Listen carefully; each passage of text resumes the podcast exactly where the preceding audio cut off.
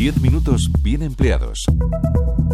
El 5 de junio de 2023 se han cumplido 140 años del nacimiento de John Maynard Keynes, economista e inglés, ideólogo del lado de la demanda, creador de la palanca teórica que debía amortiguar las recesiones salvando al empleo y al capitalismo. Todo eso tras la peor crisis del siglo XX.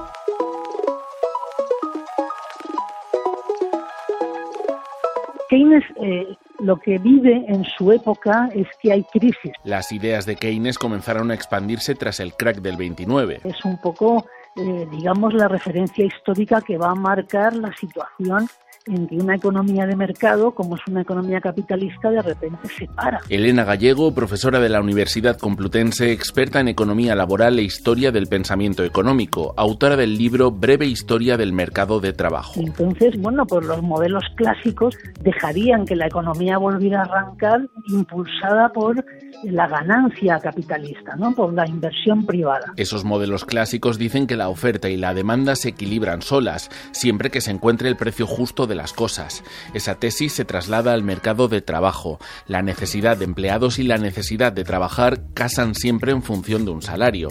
Bajo en momentos con muchos demandantes de empleos, altos si hay pocos trabajadores. Así que era imposible que hubiera paro entendido como gente que quiere trabajar pero no encuentra nada. Sin embargo, la crisis de los años 30 tiró eso por tierra. Entonces, Keynes lo que está planteando en su modelo es que ese arranque de, de la economía no llega, no llega por parte del sector privado. El capitalismo sufre crisis cíclicas, destruye empleo. El origen del problema está en la demanda, según Keynes. Hay que animar el consumo y la inversión, pero el sector privado no puede solo. Es hora, pues, del Estado. Entonces lo que tiene que llegar es desde otro ángulo y el ángulo es el sector público. ¿Qué está pasando? La empresa está suprimiendo departamentos. Se ha tomado la decisión de reducir personal en ciertas áreas.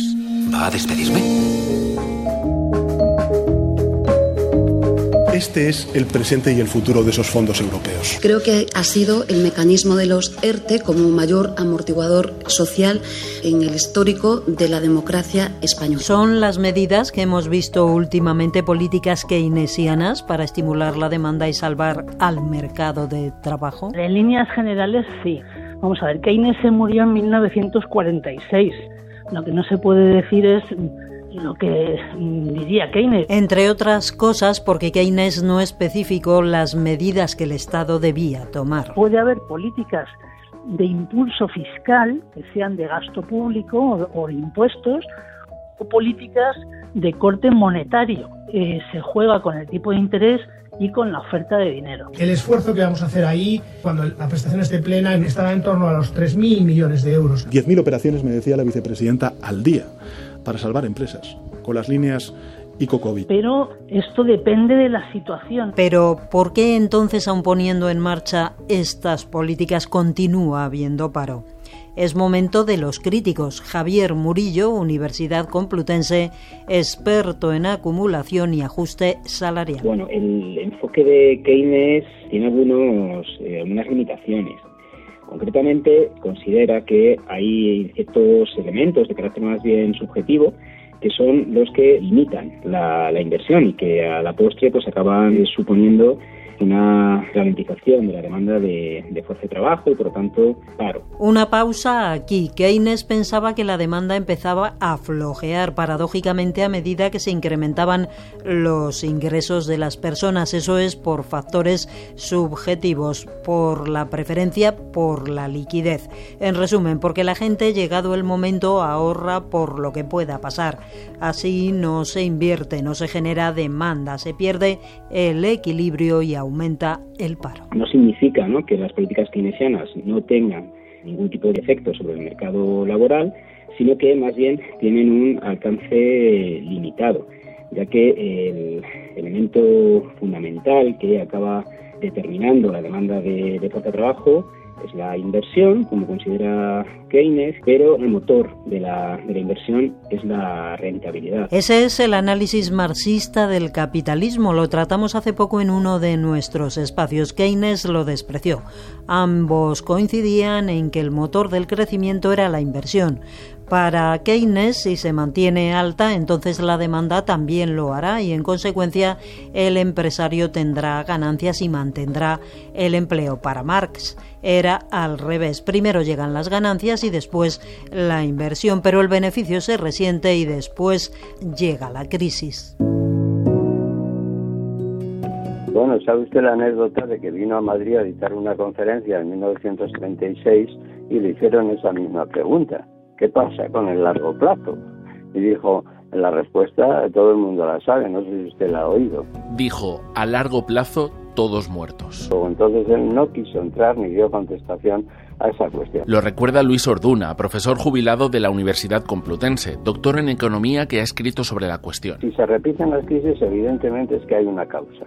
Y esa causa es inherente a la organización del modelo en cuestión, que en este caso es el modelo capitalista. A Keynes se le criticó que sus soluciones eran de corto recorrido, para pasar el bache, y que nunca quiso ir más allá. Esas políticas, un ERTE ahora, un crédito ICO que luego eh, lo descuento, esto, es decir, no tiene un sentido muy lógico. Eh, la estructura económica no está bien organizada en el modelo capitalista. Aunque hay ejemplos también en el capitalismo. Yo siempre me refiero al modelo japonés. El modelo japonés es un modelo capitalista, pero menos. Aunque no es un modelo ideal, ¿eh? pero sí tiene algunas ventajas. Por ejemplo, las grandes decisiones en Japón de organización económica no se toman a corto plazo, ni a 5 ni a 10 años, se toman a, a 30 o 50 años. Y eso hay un consenso nacional que determina que ese consenso tiene unos objetivos de largo plazo y después se van haciendo desgloses a medio y corto plazo. Pero Keynes en realidad sí habló una vez de largo plazo. En la residencia de estudiantes de Madrid, Sir John Maynard Keynes, reputado economista de la Gran Bretaña, ha dictado una conferencia titulada Las posibilidades económicas de nuestros nietos el señor Keynes se atrevió a aventurar el alto grado de prosperidad del que disfrutarán nuestros descendientes dentro de 100 años, en el 2030 de nuestro Señor. Para entonces, por primera vez desde su creación, el hombre se enfrentará a su problema real y permanente. Cómo usar su libertad de preocupaciones económicas apremiantes. Cómo ocupar el ocio que la ciencia y el interés común le habrán conseguido dijo Keynes. Según su criterio, dentro de 100 años bastarán jornadas solo de 3 horas diarias en el trabajo para dejar la tarea completa.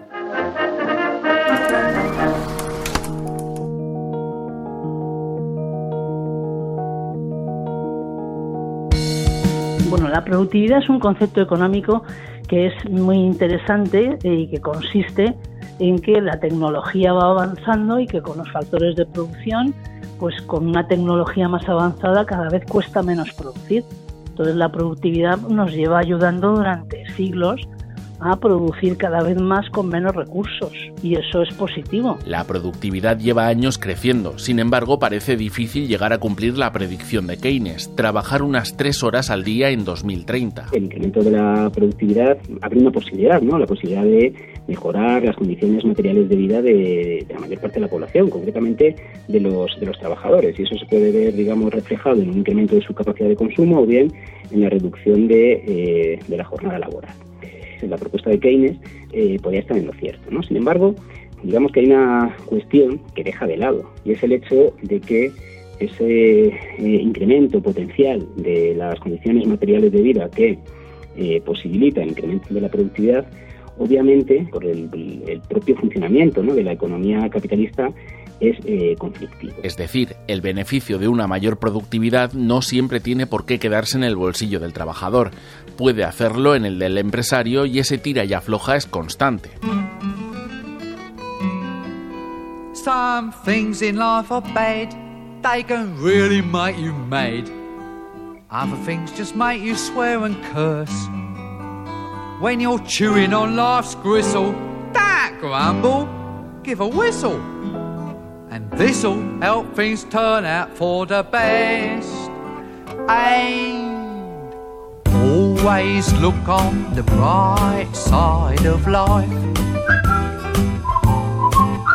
Veamos el lado positivo. Imaginemos que en pocos años la jornada laboral sí sea de tres horas. Nosotros, dado el caso, prometemos invertir la mayor parte del tiempo a este programa y así evitar que una fría máquina acabe haciendo nuestro trabajo. Pueden recuperar este y otros espacios en RTVE Play Radio. Este es un trabajo del área de economía para Radio 5. Todo noticias. Always look on the right side of life. For life is quite absurd, and death's the final word. You must always face the curtain with a bow. Forget about your scene, give the audience a grin. Enjoy it, it's your last chance anyhow. So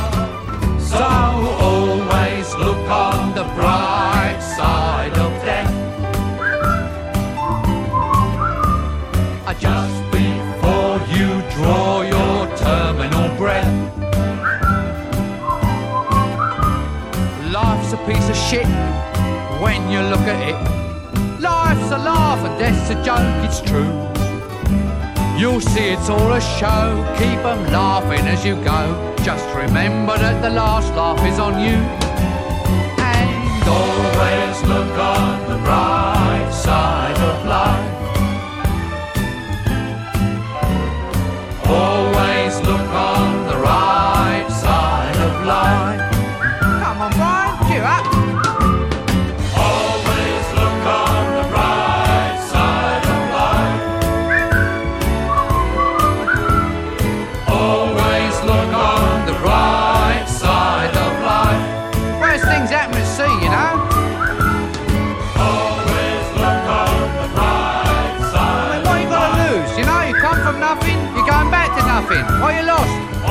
Nothing. look on the right side of life. Nothing will come from nothing, you know what I say? Cheer up, you old bugger. Come on, give us a grin. There you are. See? The end of the film. Incidentally, this record's available in the foyer. Some of us got to live